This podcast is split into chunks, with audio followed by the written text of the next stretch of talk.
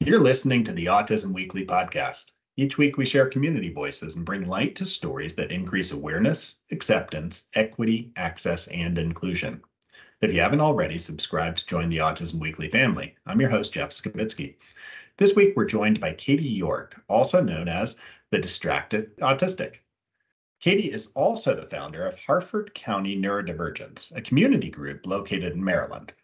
Katie is an educator, student, advocate, and community organizer with nearly 15 years experience in community college workforce training programs.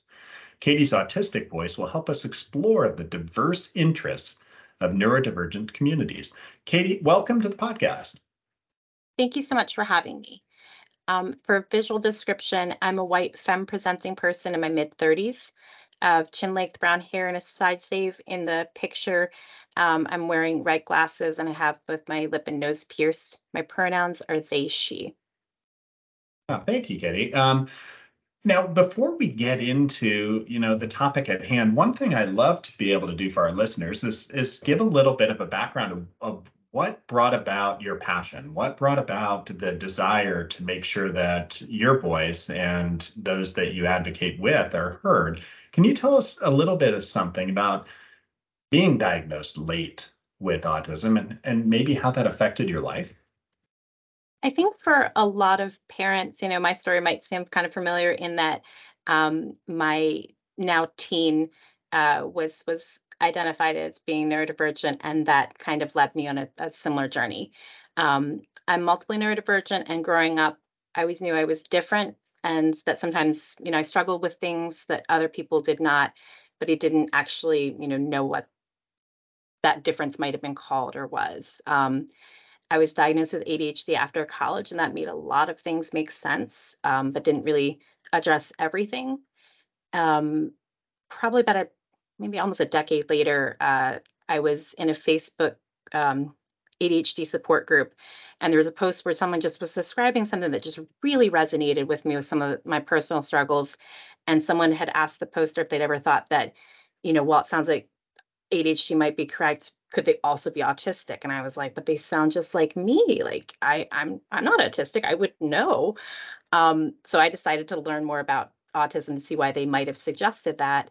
And kind of around that same time, um, my then elementary school age child who uh, they use they them pronouns um, and have given me permission to talk about it. Uh, they were referred by their pediatrician for a neuropsych eval, already having a diagnosis of ADHD as well, but based on some discussions with the pediatrician, we thought there might be some more things there. Um, and so I kind of was just trying to read everything I could get my hands on about autism and realized how it sounded really familiar.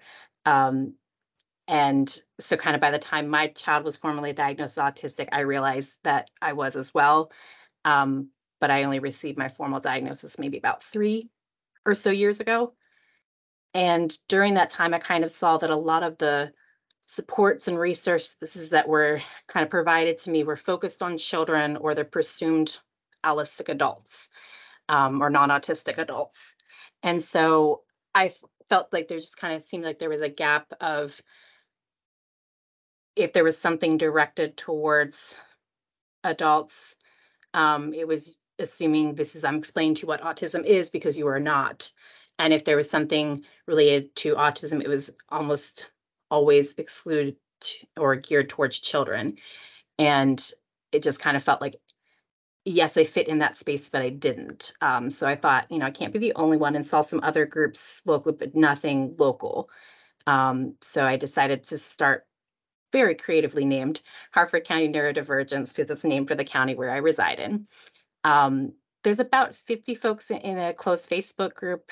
Uh, we meet virtually once a month, and the goal is to kind of build community and connection. So I am not a licensed clinical social worker. I'm not running a support group in that sense of things, but I just knew that early on in this journey, I felt very alone um, and didn't want that for other people. And there was also a lot of things where I'm like, I wish someone had told me this sooner. And if I can, you know, do anything, can I perhaps, you know, perhaps like help other people or support other people so they can start from a, a you know different level.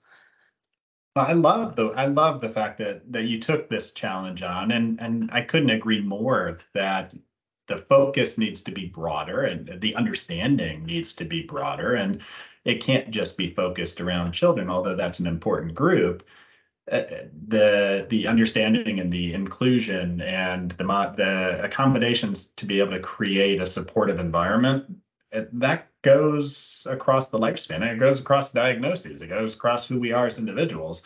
But I'd love to talk about a little bit on what you've seen as far as the differences as an adult who obviously can self advocate, can make sure that their voice is heard, what their experience is like versus maybe a child or somebody who may have more challenging behaviors or challenging communication deficits that maybe their autism is a little bit more visible to the world around them. Is there something about being an adult who was diagnosed late that your experience is sometimes not really seen or heard the same way?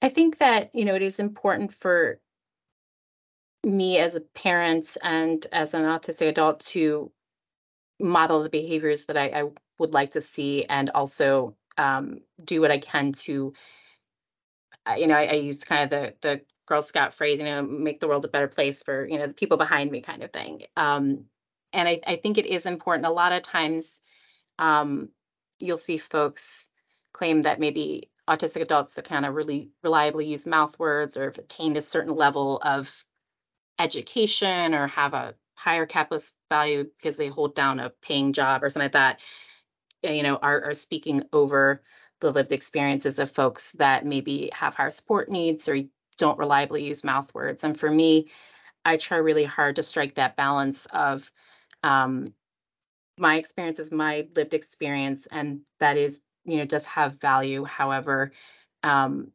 that is not everybody's experience. And um, trying to build community and find common interests um, with folks that maybe have different lived experience lives, but also consciously, intentionally seek out voices that are not, you know, from a maybe group that matches mine or a lived experience that matches mine, and continually consciously making that decision to be in groups, you know, where I am learning about different life experiences that I don't, because that, you know, for instance, my child, um, you know, very, very high energy, fantastic kid, love him to death, but we didn't have a huge experience with um, eloping that I know is really common for some folks who are caregivers or parents of autistic children. And so I understand, you know, how that can be really terrifying, but I don't know what it's like to, you know, set something down for a moment and my kid is dashed out the door. You know, I don't have that lived experience.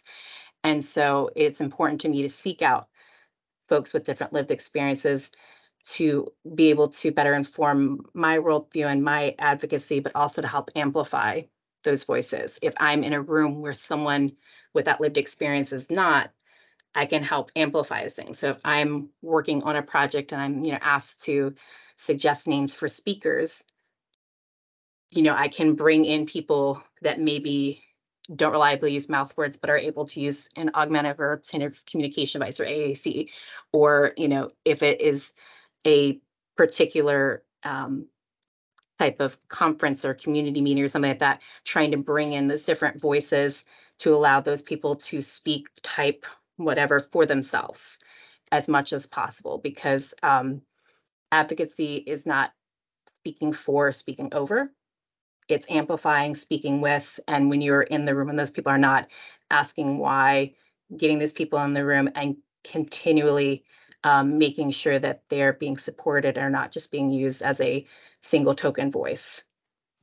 Right. And that same concept is something that we explored in a previous episode when I was talking with somebody about the, the overall vision of autism. It's always been seen on a spectrum. We know that, you know, it's uh, the autistic kind of characteristics vary differently based off of who you are, what your experience is, what your what your lived experience and what your environment looks like. And I think that that same voice, and I'm glad that you're describing it that way, is is that the advocacy world is on a spectrum as well. Is that being able to really give a voice to everybody's experience helps us to tailor a little bit better how the community can respond. Um, I'd love to be able to hit a little bit on the work experiences because, as in your workforce training programs, is that you have to be able to engage the community. You have to be able to really look at strength based assessments and understand where somebody's passion is and where they can contribute within the workforce in a way that they find meaningful. Um, how do you go about blending the community need and the community education component with trying to be able to empower each of the individuals that you're working for uh, for that workforce training piece? I think one of the, the aspects I try to, you know, bring into to my work is that um, there there are places for for all sorts of people. You know, I, I believe that that um, a paid job outside the house is not necessarily um, make someone worthy or unworthy, you know, have that value. But um, for a lot of folks, it does bring joy and pride to be able to to contribute to something else. And so I feel that that's important, whether that's through, you know, paid position, volunteer work, or other types of um, engagement in the community. Um, it is important to me that you know we realize that there are going to be some things that people might have strengths in than others and try to kind of highlight those strengths while trying to um, support difficulties and challenges um, one thing with you know autism advocacy specifically that comes up a lot is that um, the superpower narrative and for me I, I think of my autism as being the filter that I view everything through. You know, it's that lens for me, but it's not um, a value judgment. You know, it doesn't make me a terrible, you know, person to be pitied. It also doesn't make me this superhuman person. Um, I do have struggles, and sometimes those are more or less apparent, especially, you know, in a very short podcast episode versus day to day life. Um, but it also, you know, does bring different strengths um, and perspectives as well. It's also important when I'm designing um, like curriculum and uh, hiring instructors, like that. I do try to intentionally think about uh, the different people that might be in my either physical or virtual classroom and how we can make um, things more accessible to as many people as possible. Um, and how, uh, you know, there are some things that we are legally obligated to do as a college, but how, you know, the ADA to me, I always talk about it being, you know, the floor, it's not the ceiling. That's the bare minimum. We don't want to do the bare minimum. We want to have, you know, programs that are excellent. We want students to have an excellent experience and we want them to go out and be contributing members of society, however that may look for them in the best way possible. There's also a lot of times we talk about, and um, especially in disability studies and disability justice circles, about the curb cut effect. How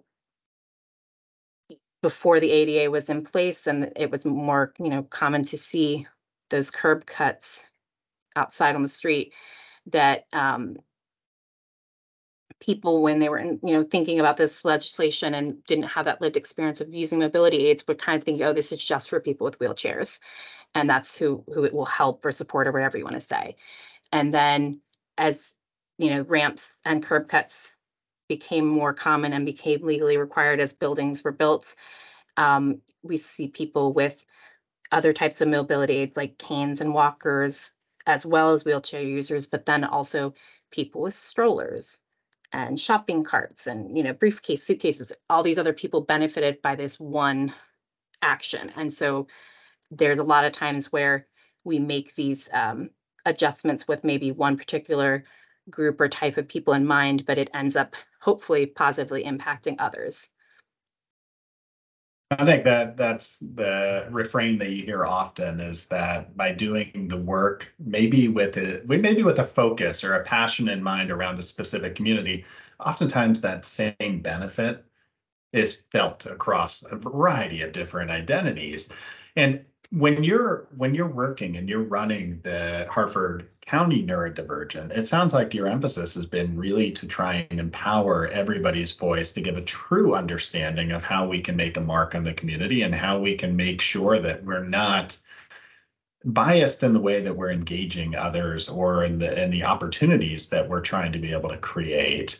But how do you go about doing that? Because it can't be just work for advocates. It can't be everything put on the onus of a neurodivergent person. It's got to be the entire community at large taking on these initiatives. So, how does that work with what you're doing with the Harford County Neurodivergent? So, for me, I, I think you know everybody is is an advocate or can be an advocate, and I'm also very big in the personal is political and not necessarily partisan politics, but that um, my lived experience can help inform uh, policies and practices for other folks, whether that's at a you know a, a, job or institution that I work at, whether that is in my community and local you know county level things or, or up there state and federal levels. Um, with Harford County Neurodivergents and other groups that I'm involved in, similar to that, my goal I, I don't want to have an echo chamber. Um, and I don't want to, again, ever say, you know, I speak for autistic people, just like I don't speak for all queer people or I don't speak for all people that work community colleges. Um, we're not all the same, but I think oftentimes we can have common goals. Um, and as long as someone is willing to learn and willing to admit when they're wrong or when they have made some kind of misstep or didn't have enough information and more knowledge about something, that we can move forward together. Um, with the group, particularly, um, you know, I encourage folks to share their lived experience if they feel comfortable and safe, as we can all learn from each other.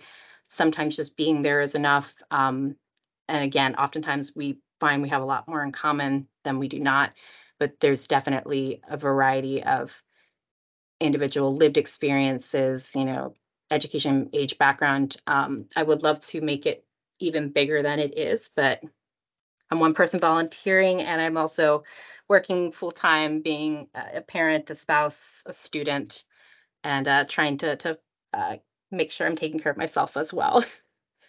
Well, I mean, what what you're doing is something that I think all of us probably would benefit from, which is being able to stop, listen, understand perspectives, being able to really take a step outside of just our own viewpoint at times and understand that we're all living in the same space. We need to understand the lived experiences of everyone. But that's hard at times as well, is that um, when there are intersecting identities, when there are conflicting goals, those conversations are hard to facilitate and sometimes hard to have. Um, and you see people shouting over each other at times. You see people that just can't understand that there are different viewpoints and sometimes there's common ground and sometimes there's times where we can deviate but we can do that responsibly um, how do you go about making sure that when you're facilitating some of these conversations and giving the voice to everyone that it's done in a way where there's some i guess social responsibility or, or kind of the ability to be able to stop, listen, and not necessarily be offended by somebody else's lived experience? I think for me, I I try to think often about um, where other people are coming from, and a lot of time we see anger, but it's really fear or um, a lack of a lack of knowledge or information, and so people can come off being you know very angry and upset um, when they're actually really scared about something, whether it's something changing or something that is different than what they've experienced, or that by maybe advocating for a particular issue or concern that their issue concern may not be addressed or maybe you know there's only so much money in this particular spending bill. We can't fund everything. So um, I see that in my advocacy work in other issues like public education and, and housing and, and other um, areas that I, I, choose to engage in in the advocacy work. Um, and so sometimes just trying to listen and also um, realizing that I can change my mind and I can be wrong. I can get new information and be like, wow, you know, that is not how I understood it, or um, I was only thinking about it in this one aspect, but you're right. With this additional information, I can do that. I know a lot of folks do not, but for me, I've changed my mind so many times over the years on different social issues or, or, or different even just types, you know, ways to educate and that kind of thing that that I know personally I can be wrong and I, you know, years from now may change some of the views that I hold now. Um, but the goal is that I am doing that with because new information was presented to me or different lived experience were shared with me. And so that's kind of what I want to do for other people. But yes, we will definitely not always uh, come to a, a you know full consensus or an agreement. Um, but I think that the biggest thing is that if someone is willing to engage, I'm willing to learn. I'm willing to be wrong. If someone else is willing to learn and also potentially be wrong, um, that's the major hurdle I think for a lot of social um, issues or advocacy you know topics. The the idea of fear that you just presented, I, I think, is an important one for us all to take a step back and and kind of evaluate within ourselves. Is I see it in the treatment world is that um, as as research comes out, as we start to be able to engage those that maybe we should have been engaging the entire time on some of the the treatment um, decisions and how to make things better in, in our practice is that there's there's this, sometimes this hesitation or this fear that by doing that it opens up a, a brand new kind of uh, thought prospect that's going to throw off everything that we've worked for. And i mean at times you have to take that step back and realize that you know progress comes from listening to ideas and being able to move on and make adaptations and admitting that you're wrong at times and then figuring out how do we fix that. Um, the course of autism treatment has changed so much over time that it is this ever evolving field. And you have more voices coming out saying, you know, take a look at it from this lens. Maybe you can add, maybe you can change things, maybe you can do things differently to be able to fix it.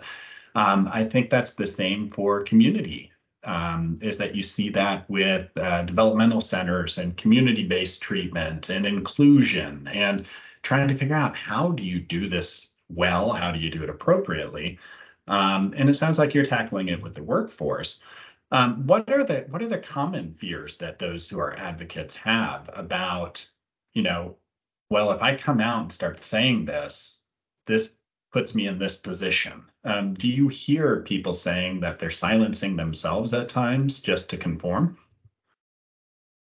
I do sometimes, especially um, because one of the other areas besides you know neurodiversity and particularly autism is um, LGBTQ plus um, rights, and and there's a lot of um, conversation around that. That I know that there are folks who um, don't necessarily feel safe speaking out at you know a public comment period or having their name um, addressed uh, you know attached to some type of um, support or um, concern or rejection of legislation or something like that, being able to provide, you know, comments in the legal system um, for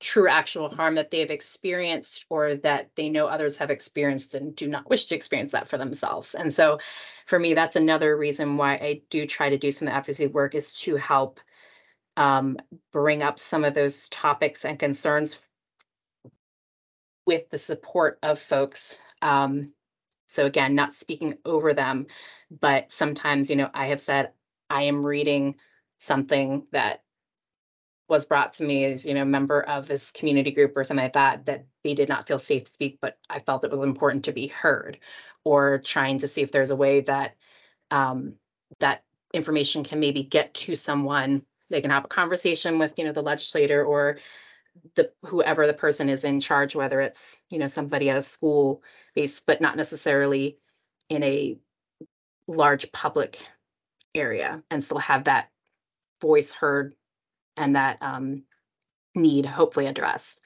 Um, but there is definitely also concern about, you know, what if I mess something up or what if I am completely wrong about something? And at this point in my life, I just remind myself I've been wrong about things before. I'll be wrong about things in the future. I am just willing to learn. I am willing to try to grow.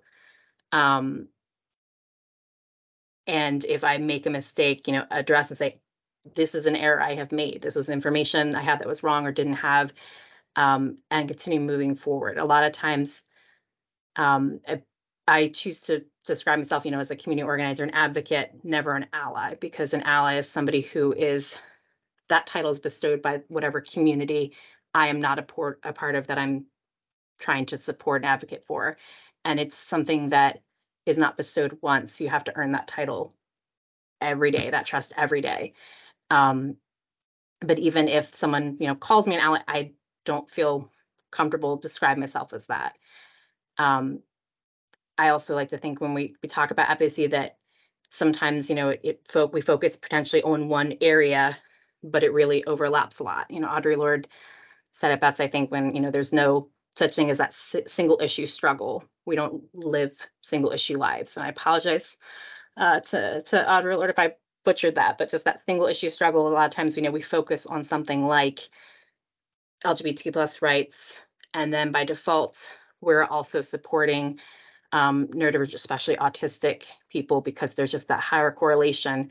But there's also just, again, we do not live single issue lives. We can't separate out, you know, public education advocacy informs, you know, uh, curriculum and, and, education, things that, but also can inform how we think about housing and how we think about inclusion and how we can't do things just lip service and say this person is in the classroom, so they're being included because they're physically there.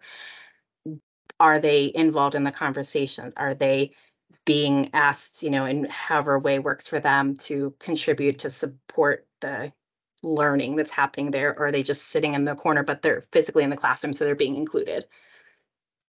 A lot of the values that you're that you're sharing there as far as being able to really look at the bigger picture and that there's a lot of commonalities across all these advocacy efforts.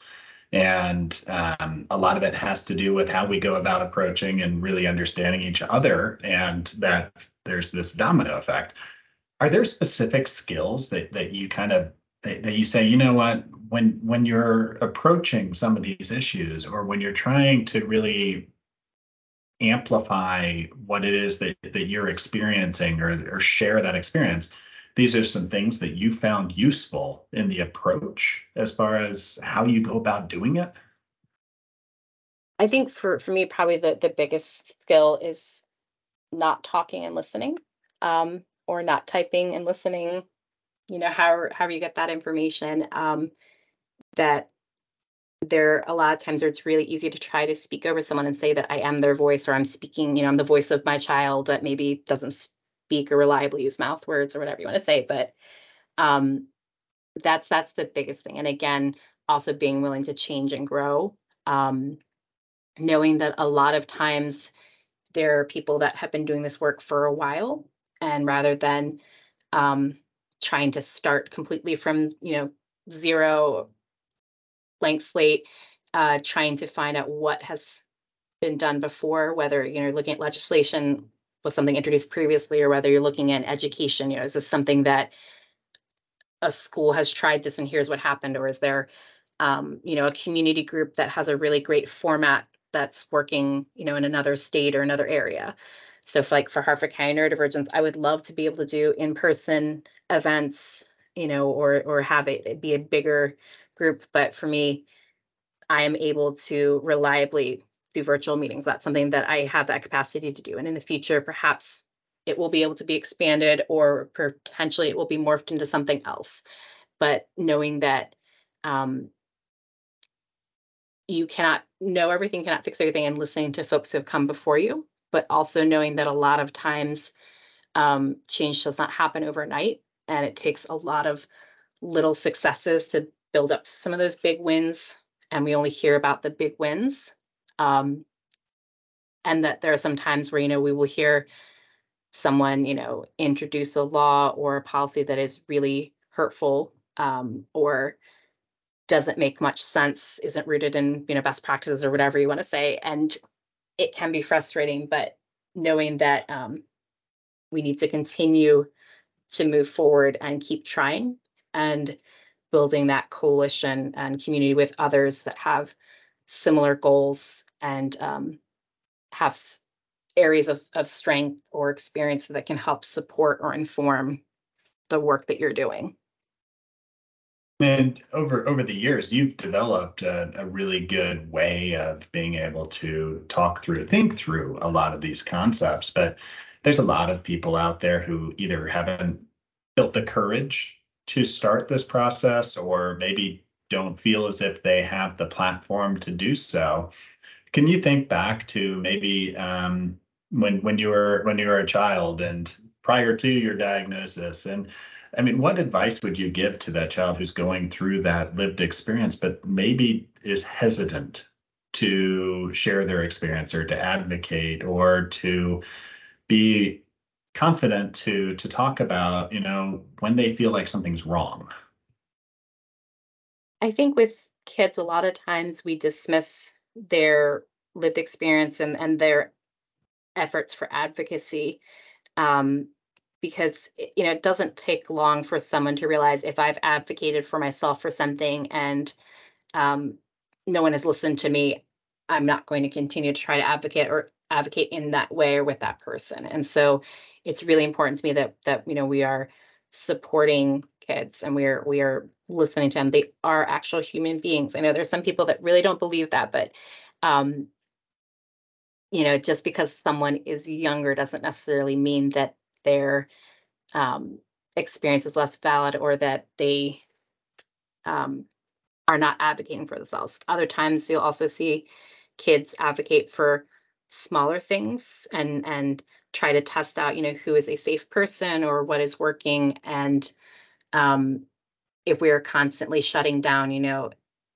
smaller attempts for self advocacy, they're not going to suddenly start doing these big, huge hurdles of advocacy. Or if we're doing everything, you know, for them instead of trying to help teach children as much as we can within their their abilities to be able to advocate for themselves at a young age that they're not just going to suddenly when they hit transition age and now they're suddenly supposed to start doing this planning with their IEP or whatever it may be doing that on their own if we haven't been empowering them all along.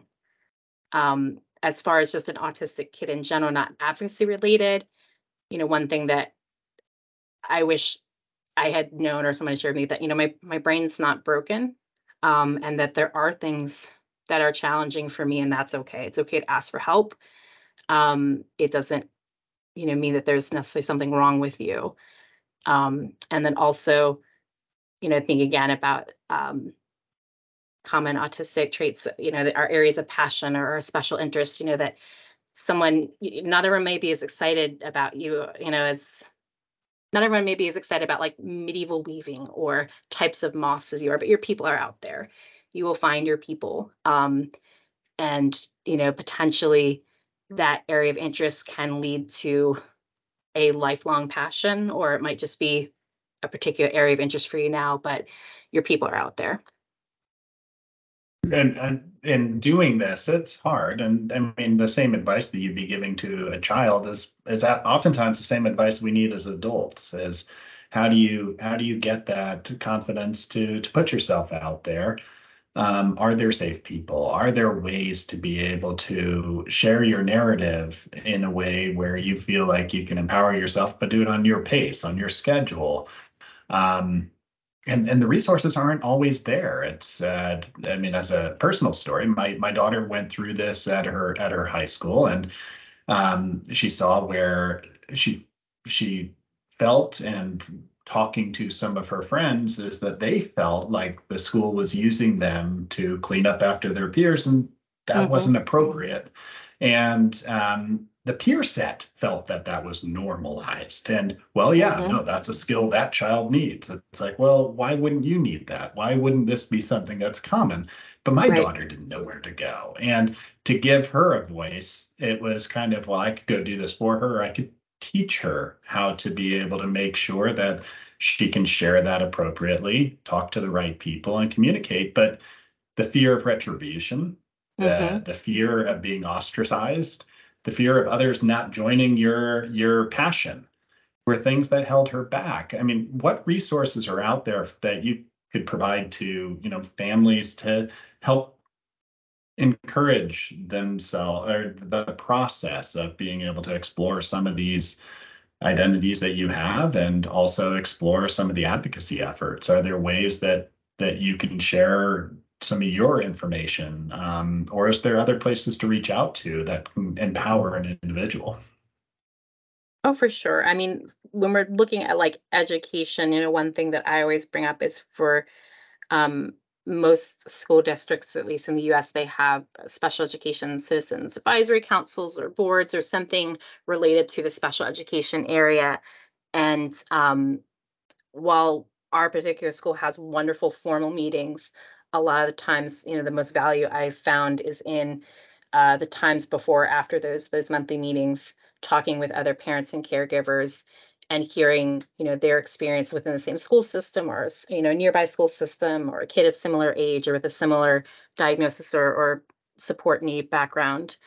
Um, and just like we said with advocacy you know there's there's very few things i think that we go through in life that no one has ever experienced before. It's just a lot of times we don't necessarily know it. And so finding that connection and talking with other people um, and learning you know what has worked for them and what hasn't worked for them but also sometimes they're just folks, you know, the more people you interact with, and you're like, oh, I, I didn't even know that was a thing, or like, I didn't know that's not what it was supposed to be like, you know. So learning some of those things as you get, you know, children and growing up, learning, you know, that that it is okay to, um, you know, have these feelings or have these thoughts, or you shouldn't be treated this way, and this this is not appropriate. You know, learning some of those skills and behaviors are really important. Um, but also as you know, parents, there's a lot of times where you don't know what you don't know. And so finding other folks that have been through similar life experiences, but maybe in a slightly different place can help support you. And then in the hopes, you know, that you would give that back to the community and kind of turn around and help the person behind you as well. Are there are there resources? Are there are there groups that you recommend for people to make sure that they're a part of um, to be able to start these discussions in their own community? It sounds like you've done it really well in Harford County. Um, and just even as the uh, distracted autistic, is that you you have a voice. You've been able to um, make sure that you have a way to include others. Um, where can where can others learn about these sorts of resources or how they can potentially start to build this in their own community? One thing that has been new for me is um, the ARC of the United States has a program called Partners in Policymaking. And um, I recently got accepted into Partners in Policymaking um, for the state of Maryland. The technically we've already met, but we say that the cohort or class of 2024. And the the goal is for folks who are either um, have an intellectual or developmental disability themselves or a family member talking about advocacy, talking about um, some of these things we've discussed in a structured program that is free to the um, individual, um, learning about you know advocacy skills, being able to practice things, but then meeting, um, you know, attending like a session for us in the capital of Annapolis, but um, being able to to speak with um, folks, you know, in our local legislature, and then also um, later on the program it goes into federal advocacy as well, and that that's a really great resource. Um, there, it's funded by different agencies, you know, different states, and obviously it's not um, necessarily an international program, but I believe the state of Minnesota, I can see if I can find the link, has a really good um, website that folks can kind of work through some of the different modules to at least get some history and um, understanding and explanation of some different things because uh, there are some things that are definitely, you know, state specific, different laws, stuff like that. But um, how, you know, laws are become laws and like how different um, bills, you know, get changed like that. Some of those things are, are the same um, elsewhere. It's not just state specific. Um, and then obviously getting into, you know, U.S. federal law as well. Well, Katie, I appreciate your, your knowledge and your ability to be able to kind of paint the picture of how important it is to have a community that is discussing a variety of issues and is open-minded and is is talking through different perspectives. Um, I, I, wish we could clone that and, and kind of create it all over the place, but these are skills and these are things that we can all develop over time. But um, I appreciate the fact that you came on and, and were able to talk with us today. And and hopefully is that everybody had a chance to be able to to learn a little bit, but then also be able to kind of encourage that continue exploration of how to be able to immerse some of these skills into their life. So um, thanks very much. We appreciate your time. Thank you. I really appreciate your time today. Thank you for listening to Autism Weekly. We hope you tune back in next week to learn more about autism in the real world. Autism Weekly is now found on all the major listening apps, including Apple Podcasts, Google Podcasts, Stitcher, Spotify, Amazon Music, and more. Subscribe to be notified when we post a new podcast. Autism Weekly is produced by ABS Kids. ABS Kids is proud to provide diagnostic assessments and ABA therapy to children with developmental delays like autism spectrum disorder. You can learn more about ABS Kids and the Autism Weekly podcast by visiting abskids.com. Thanks for tuning in. See you again next week.